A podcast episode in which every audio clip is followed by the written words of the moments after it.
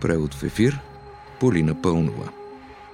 Седмичен подкаст на Свободна Европа. Петък е, слушате превод в ефир, аз съм Полина Пълнова. Чудя се с коя важна държавна тема да започнем днешния ни разговор. Дали протеста с духовата музика в Копривщица или скандала Пандора, след който Делян Пеевски пак влезе в данс. Чудите се защо казвам пак ли? Ами защото вече веднъж е влизал през 2013 година като председател на агенцията. Тогава престоя един уикенд там, сега един час. Тогава му дадаха в ръцете националната сигурност на държавата, сега изглежда, че той самият е проблем за националната сигурност. Е, стана проблем след а, разкритията на САЩ, а после и на международно журналистическо разследване, а не след усилия на нашите служби, ще отбележите вие. А хит, ще попитам аз.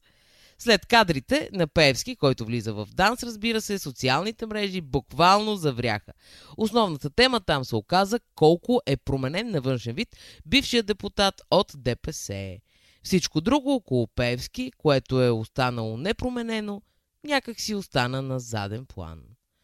Всичко друго непроменено около Пеевски явно не вълнува и кандидатът за президент, подкрепен от ГЕРБ професор Анастас Герджиков.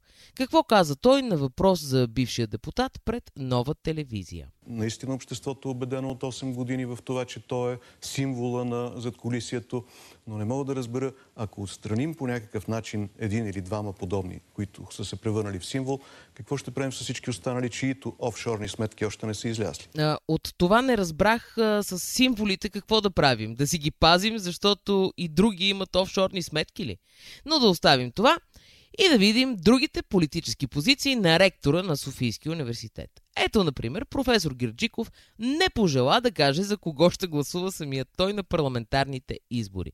Аргументът му. Ако посоча партията, за която ще гласувам, ще прекратя възможността други партии да подкрепят моята кандидатура. Бихме приели за нелогично професорът да не се застъпи за ГЕРБ, които го подкрепиха, ако самите ГЕРБ полагаха повече усилия в кампанията за него. Но изглежда, че го изтикаха напред, за да кажат, че президентските избори не ги вълнуват особено.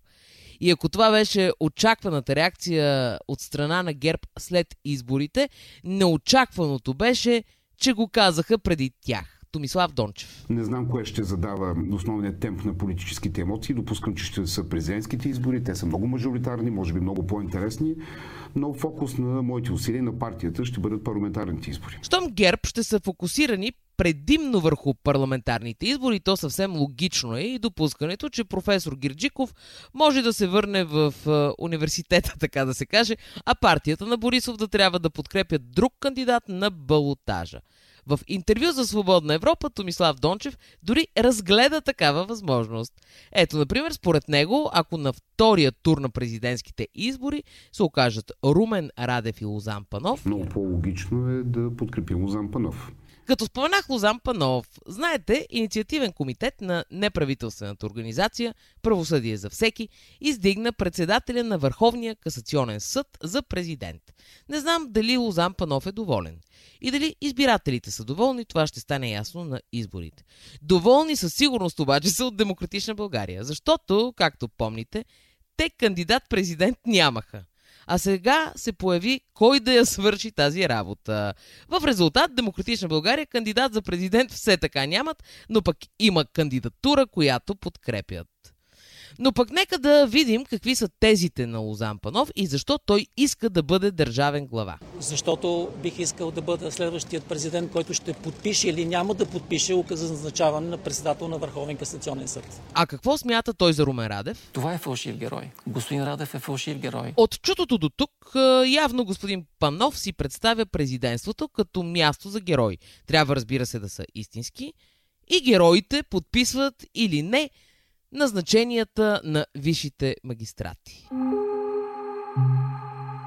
Така като стана дума за Лозан Пановта, се сетих и за бившия економически министр Кирил Петков, който като разбра, че председателят на ВКС се кандидатира за държавен глава, побърза да сподели своя мечта, с която да му пробута друг пост.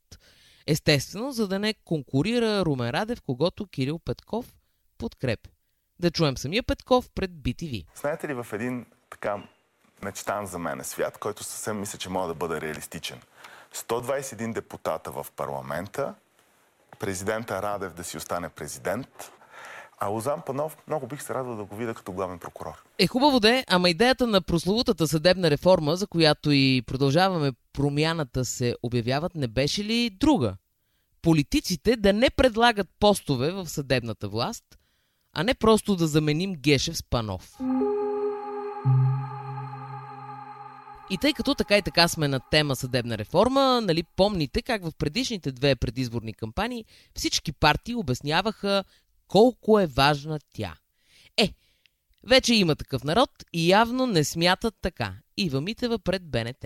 И ние трябва да започнем да говорим повече за здравеопазване, повече за образование, повече за социални дейности, а не само да се въртим около закриването на специализирания съд и специализираната прокуратура. Не смятам, че това е основният проблем на съдебната система. Окей, okay, има такъв народ, вземат завои. А зад завоя, който явно е ляв, ги чакат БСП. Те така и така се разбираха много добре в 46-я парламент, няма нищо изненадващо. И освен това, така и така БСП трудно приеха идеята за реформа на системата, та смяната на посоката им идва идеално. Явор Божанков от Левицата пред Нова Нюс. За да имаме редовно правителство, трябва да кажем около какво ще се обедини то. Не е сериозно, както има такъв народ, казаха, партиите на протеста събират 121 гласа. Излязоха някои медии с колажи, скафандри, Христо Иванов, Майя Манолова, Тошко Юрданов, мисия 121, мисия 121, пълна катастрофа. Точно защото нямаше приоритети. Никой не каза какво ще направи с социалната сфера, с здравеопазване. И от БСП директно отиваме към ДПС. Лидерът на движението Мустафа Карадая беше в Брюксел, след което отиде пък в БНТ, за да демонстрира колко добре е приета партията му на Запад. Един риторичен въпрос защо в Брюксел нас ни приемат, нас ни разбират, нас ни ценят, а тук не? Не знам защо господин Карадея твърди така, като само преди половин година неговият заместник Йордан Цонев казваше точно обратното. Как няма партия, която да не иска услуги от ДПС. В първата предизборна кампания за годината Цонев каза пред БНР.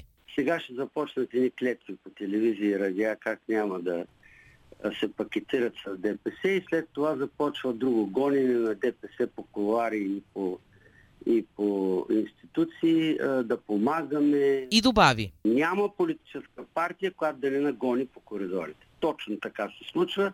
Май ще трябва тези работи да ги документираме и да ги показваме, защото това лицемерие трябва да, да бъде прекъснато. Последно, кой сега от двамата е прав? Цонев с констатацията си или Карадая с въпроса си? Защо в Брюксел нас ни приемат, нас ни разбират, нас ни ценят, а тук не. И накрая остана протеста с духовата музика в Копривщица, за който ви споменах в началото. Значи, в Копривщица, като завали дъжд и канализацията спира да работи. В резултат... Ами, изплуват фекали, каквото може да използва да изплува от мръсния канал. Ами да, наистина, има неща, които са очевидни. Като, например, какво може да изплува от запушен канал. Та, срещу това, дето изплува, Копривщица възстана с духов оркестър, който изсвири пред медиите боят на стана. След преките телевизионни включвания, духовата музика се разпръсна, а проблемът в града остана нерешен, защото нямало пари. Тая работа с Копривщица ми се вижда съвсем да е като една държавна метафора. Между другото, тия дни ще вали. Не само в Копривщица, в цялата страна.